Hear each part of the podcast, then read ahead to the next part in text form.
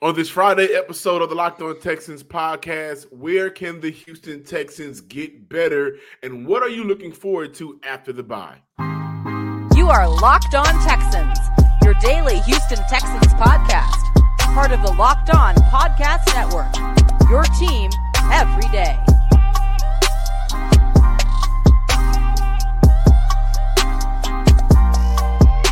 Welcome, welcome, welcome, welcome, welcome, welcome, Texans fan, to a Friday episode of the Locked On Texans podcast, a part of the Locked On Podcast Network, your team every day. Thank you to all of our new listeners. Make sure that you subscribe, like, and comment to the Locked On Texans podcast, wherever you get your podcasts, including YouTube, Spotify, and Apple Podcasts. And to our returning listeners, thank you for lending your ear for another day. I'm your Texans football analyst, one who has caught a lot of slander this week. Some rightfully so. Hickman, you know, rightfully so or unrightfully so. But as always, I'm joined by the man with the plan, the eyes around the Houston Texans building, your Texans credential media member and Sports Illustrated's own Coty Davis. Before we get started, today's episode is brought to you by none other than Prize Picks, one of my favorite apps. Uh, listen, the easiest and most exciting way to play daily fantasy sports. Go to prizepicks.com slash locked on NFL. Use promo code in all lowercase locked on NFL for a first time deposit match up to $100. Uh, how aggressive should Nick Caserio be uh, heading into the trade deadline, which is in 13 days? Coty, am I right? Uh, two weeks, basically. 12 now, a little, little under two weeks now. Okay, well, around two weeks. Uh, what are you looking forward to after the bye, which is this week where Houston had an opportunity to rest players, get healthier, but more importantly, like DeMeco Ryan said, take time away, be with your family, go do the things that actually matter in life. Before we uh, talk about that, let's get started with where can the Texans get better? Well, I think the Texans can actually get better at getting after the quarterback, but not only that, just completing sacks in general. And John, this was brought to my attention on Monday when Coach DeMeco Ryans was asked about the defense's performance. And he said, you know, even though he loved how well the defense played, he wish, he do wish that the Texans actually did a better job at completing sacks because when you go back and you take a look at Sunday's game against the New Orleans Saints, was by the way, Texans fans, I know a lot of us was watching that game. Uh, I, I apologize. The, the Saints might be one of the most disappointing teams in the league this year because that was a game that the Texans needed. Oh, go ahead, John. Or or you can look at it like this, and this is for I'm advocating for the Texans fans out there before we move forward. Maybe the Houston Texans just broke them. I wouldn't necessarily say broken because it was already that wouldn't necessarily say broken because they was already having issues before the game against the uh, Houston Texans, which by the way, I do understand that they won. What was it like 34 nothing? No, no disrespect to New England, but prior to that, there was already issues. But when going back to Sunday's game against the Saints, they got after. They created 23 pressures on Derek Carr. And guess how many sacks they came away with? Two. Yeah. Jonathan Greenard and Maliek Collins. And even when you go back and you take a look at how well Will Anderson played, I think that was Will Anderson's best game getting after the quarterback. He created, I can't remember the number, but somewhere in the ballpark of like six to seven pressures he accounted for. And he didn't come away with a sack. He came close. He got like two or three quarterback hits, but he did not record a sack. And that's just for that game alone. When you look at the first six games of the season as a whole, they have recorded 49 pressures, which is, I believe, 14th in the league, 22 quarterback hits. And guess how many sacks they have recorded for the entire season? I think five. No, nine. Nine, nine. so led by John Greenard, I believe. Yeah, led by John Greenard. And this also goes into why I was excited about the signing of Myjai Sanders, because I think if you get him, a guy that's really good at rushing a passer, maybe that can be a guy that's actually going to create even more opportunities for, if not himself, but for other teammates on that defensive front to go out there and actually execute the sack. So that is my big where can the Texans get better at going into the second half of this season? I think for me, where I think Houston can get better at right now is just expanding the playbook and uh, getting continuing being creative, and this is mm. directly for Bobby Slowik. Now, um, that comes with the territory of you know making sure that you have adequate amount of snaps for both of your running backs. Right?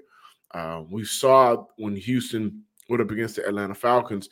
Uh, Dameon Pierce came out of that game with 20 carries, but Devin Singletary had zero. The following game, they kind of basically split, split carries, and mm-hmm. Houston went out there and was able to rush for over 100 yards on a day, 120. And you saw at times, specifically in the first half, where that offense was kind of moving the ball, explosive, and they had more of a wide range of their playbook. You also saw Xavier Hutchinson, a player who I think that little mm-hmm. role for him, getting him involved – on the field, whether it be by run or maybe mixing it up by giving him the ball through the air.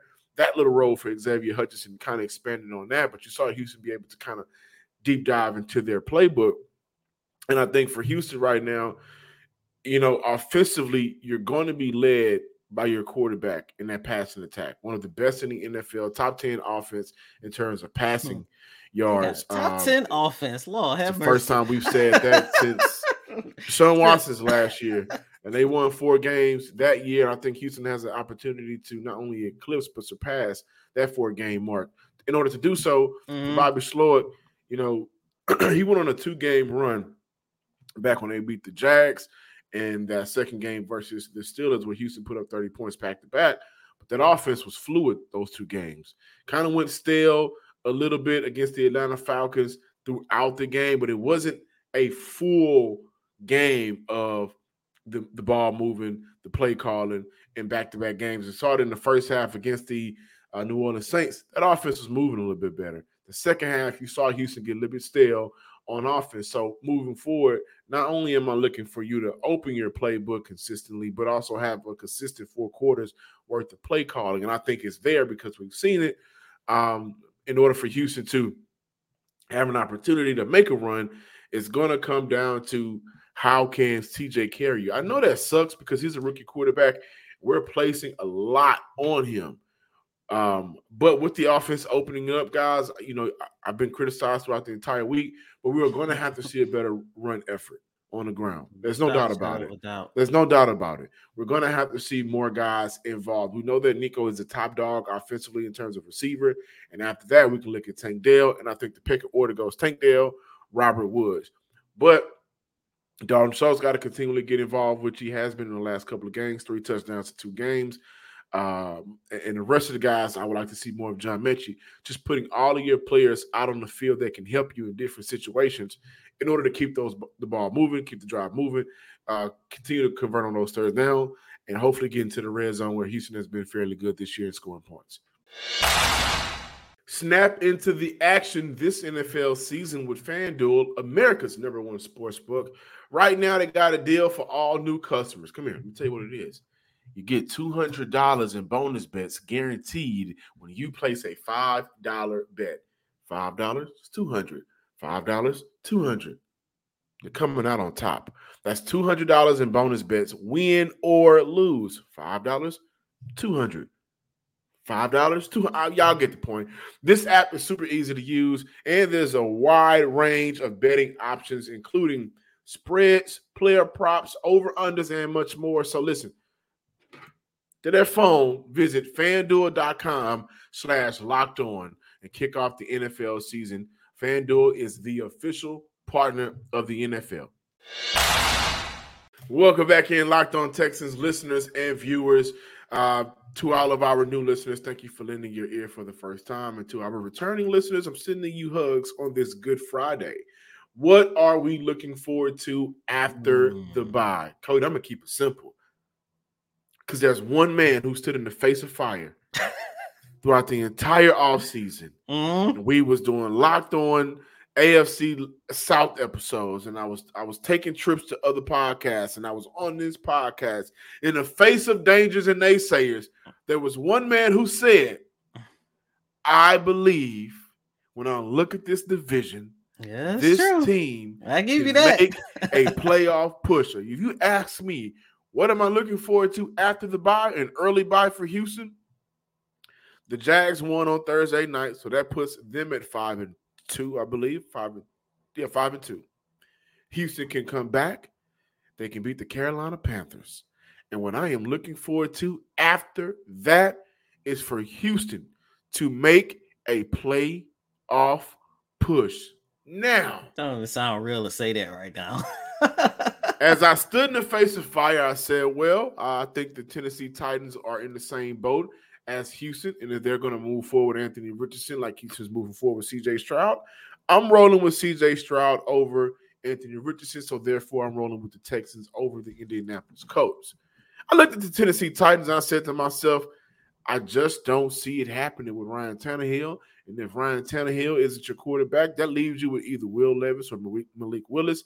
And I believe that we're finally going to see um, Will Levis soon. So again, not putting a lot of faith in them. I also believe that Tennessee is going to move on from Derrick Henry.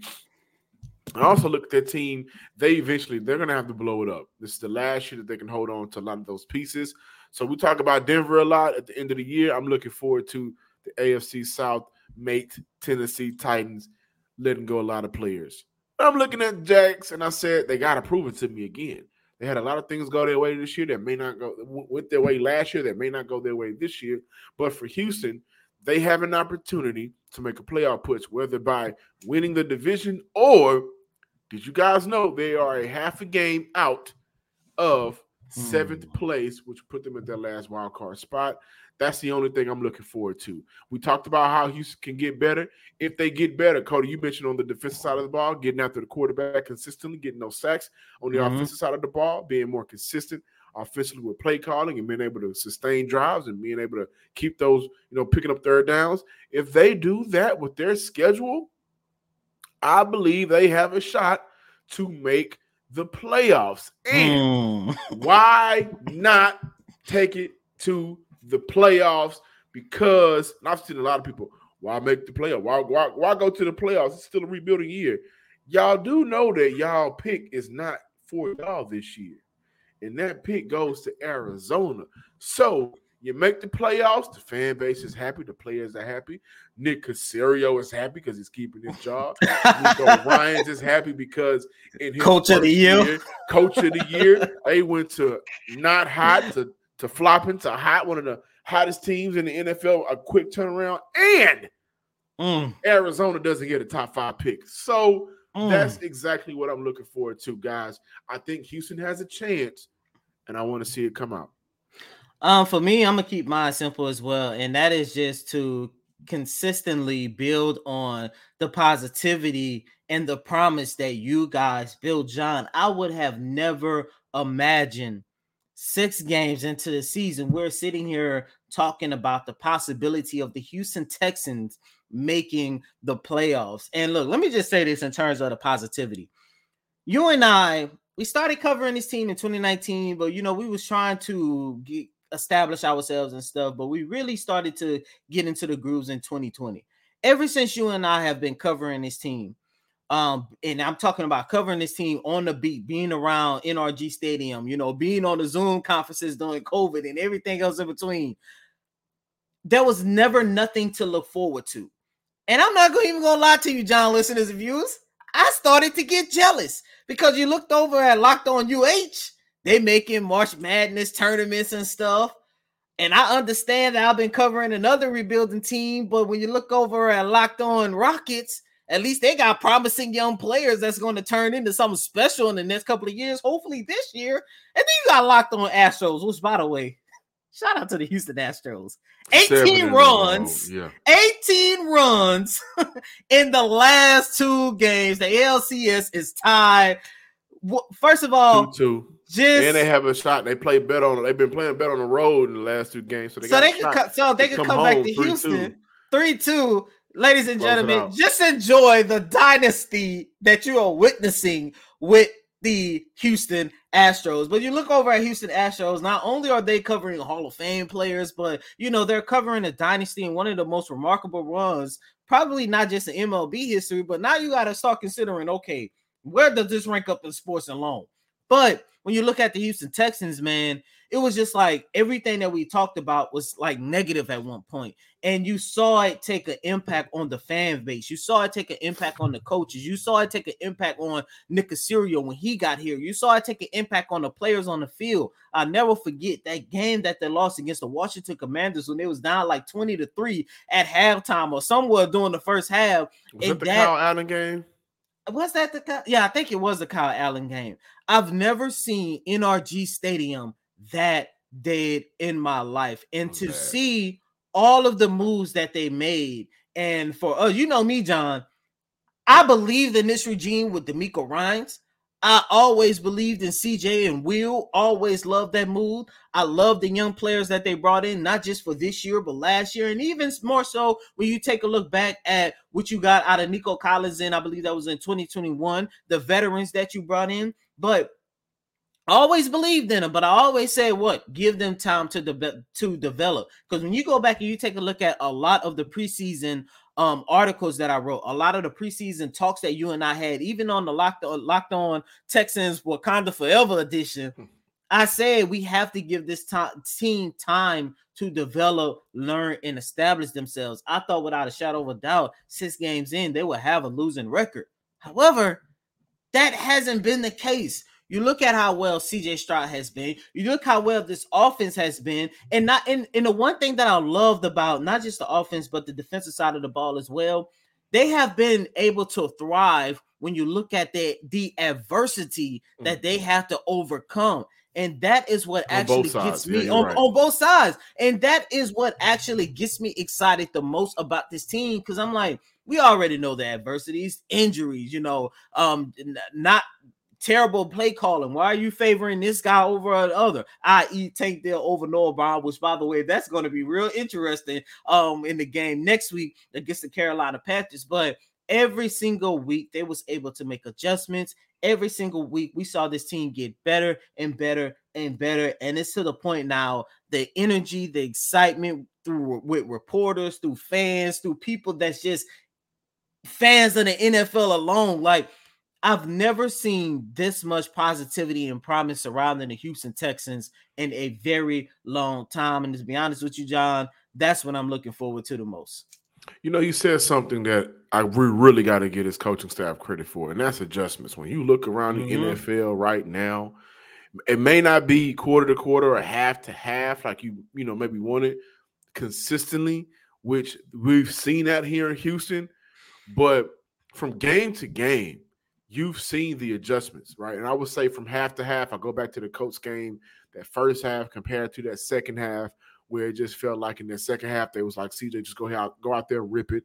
Mm. You saw them being able to kind of try to mount a comeback. They fell short, but you saw them be able to put points up on the board in that second half. But then they made the adjustments, and in the following two games, they were able to keep that momentum going. Around the league, that's an issue for a lot of teams. The inability to make adjustments and for those adjustments to be effective. So I just I, I want to give credit where credit is due for DeMeco being able to make adjustments with the injuries as well. For Bobby Slowik, Chris Strausser, the offensive like they are able to make they've been able to make those adjustments, and those adjustments have been impactful to Houston being able to sit at three and three, six games through through the season.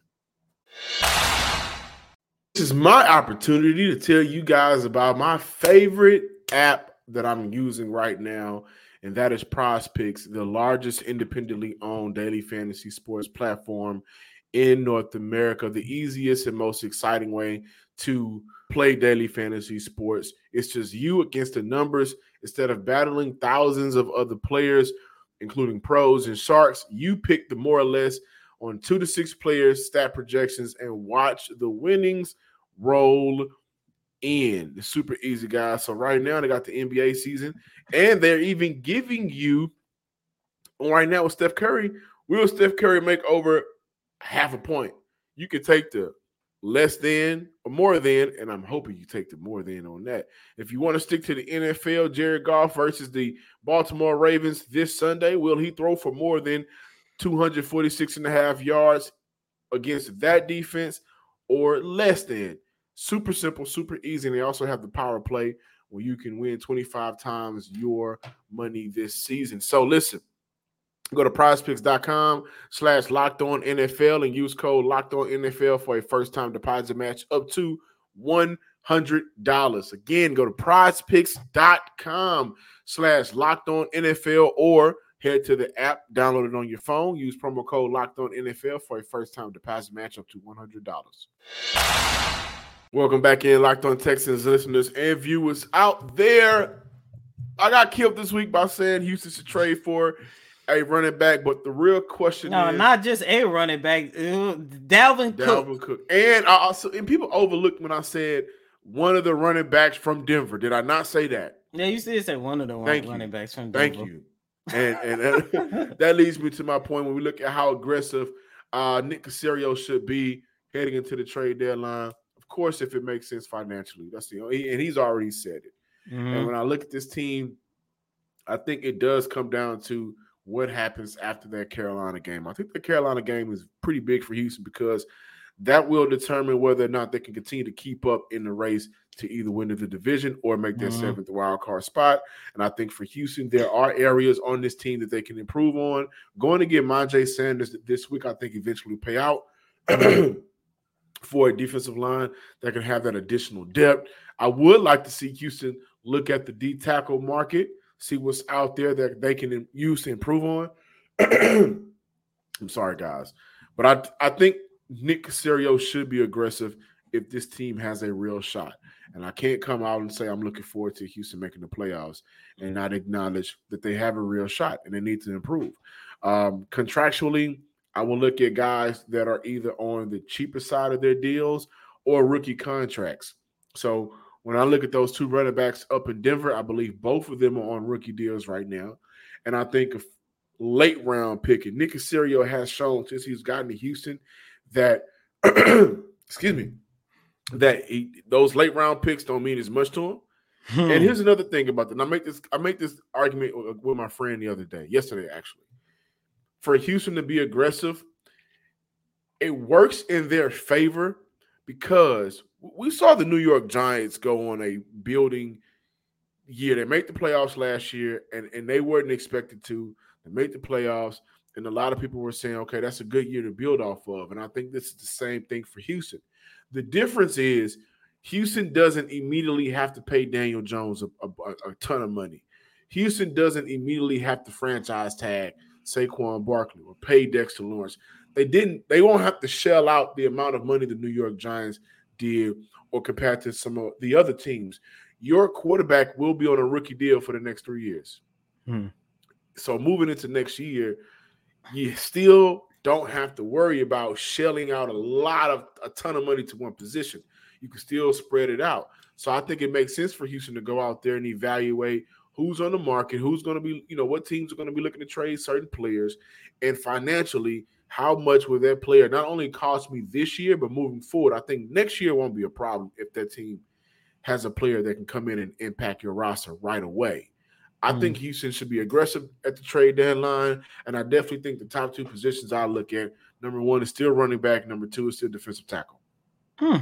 Oh, that sounds very interesting, John. Um, for me, I, said this a couple days ago and we talked about it, and it really sparked my interest when I had an opportunity to ask Nick Caserio about how much the team's success goes into what you guys will or will not do at the trade deadline. Um, and of course, he didn't really give nothing away, but he did say, um, of course, if it makes um financial sense. And I 100% agree with that, and John. I'm gonna. I'm. I'm not gonna say he should be too aggressive, but I think he should be aggressive in terms of adding more depth to this team. Um, if I if there was two positions I'm looking at, um, one I was I would say adding depth to your defensive backfield, um, safety because Eric Murray for the first time ever, but we probably ever say this here on this show, Eric Murray uh, has had a really good season and being a complementary piece to that defensive backfield, especially when you look at the injuries early on in the season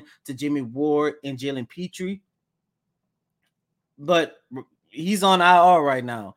And there's a possibility that he can miss an extended amount of time due to the knee injury that he sustained Sunday against the New Orleans Saints. So if there's somebody that you can go out there and trade for that, you know, the the the, the that you can fit in your salary cap space and not going to take too much and can add to your depth in the defensive backfield, I say go for it. And then two, and most importantly, you can never have too many playmakers on the offensive side of the ball. I know you say running back, I would say wide receiver. Don't get me wrong, this wide receiving core has truly blew my mind six games in, especially with the career year of Nico Collins. That's crazy. However, Six games in, he's having his career year. I know. And and I mean there's two ways you can look at it, but it's true. Oh man, no, it's One, true. How many times did I say last year they left about 250 to 300 yards out on the field? So that, that, that is he's just true. getting his money and getting his yards back with CJ Stroud. Shout out and, to, shout and, out and, to Nico. And that's the thing, it's not just CJ, it's him as well because he worked constantly throughout this offseason to improve his durability and health.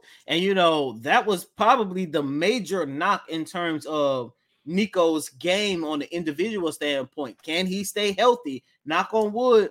Hopefully he continues. But this wide receiving core, if there's a guy that you can go out there and add, and I'm not talking about Jerry Jeudy, And look, even though I would love Davante Adams here in the city of Houston, that's definitely not happening from what I've been told. But I, I would just love for them to just add at least one more playmaker to that wide receiving core that you can trust. Because even though Nico Collins has had a good year, Dell has had a good year, Robert Wood has had a good year, and that's somebody I wasn't even high on coming into the season. Um, still waiting for John Metchie to, you know, come about and Xavier Hutchinson. I believe we're going to see more of him. However, when you go back to the Atlanta Falcons game, there's one thing I said that still remains true. If nobody steps up as this team's number one wide receiver, this offense is going to struggle. And I think if you just add somebody with that capability, mm. I think this offense is definitely going to be even more dangerous, even more explosive, especially when you have seven back there taking snaps. Really quick, Coty, we got to find out what's going on with Derek Stingley next week. Got to find that out. It's been a while since we talked about the former number three overall pick and I think when he comes back, hopefully healthy and ready, we may see because Shaq Griffin's played some good football. Steven Nelson has, has, has been has been balling, right? Uh, I think he's tied for number one in the league in interceptions. Um, so you just add that back to the mix, his talent and how he's uh, his ability to play cornerback. Man, man. So we got to figure out what's going on with Derek Stingley. But thank you guys yeah. for checking out today's episode of the Locked On Texans podcast. Be sure to subscribe, like, and comment to the Locked On Texans podcast and follow us on Twitter at Locked On Texans. Give me a follow on Twitter at John underscore Hickman 12. And as always, I'm your host, Coty M. Davis. Please remember to follow me on Twitter at Coty Davis underscore 24. Once again, that's Coty C O T Y D A V I S underscore 24. Until next time, ladies and gentlemen, peace.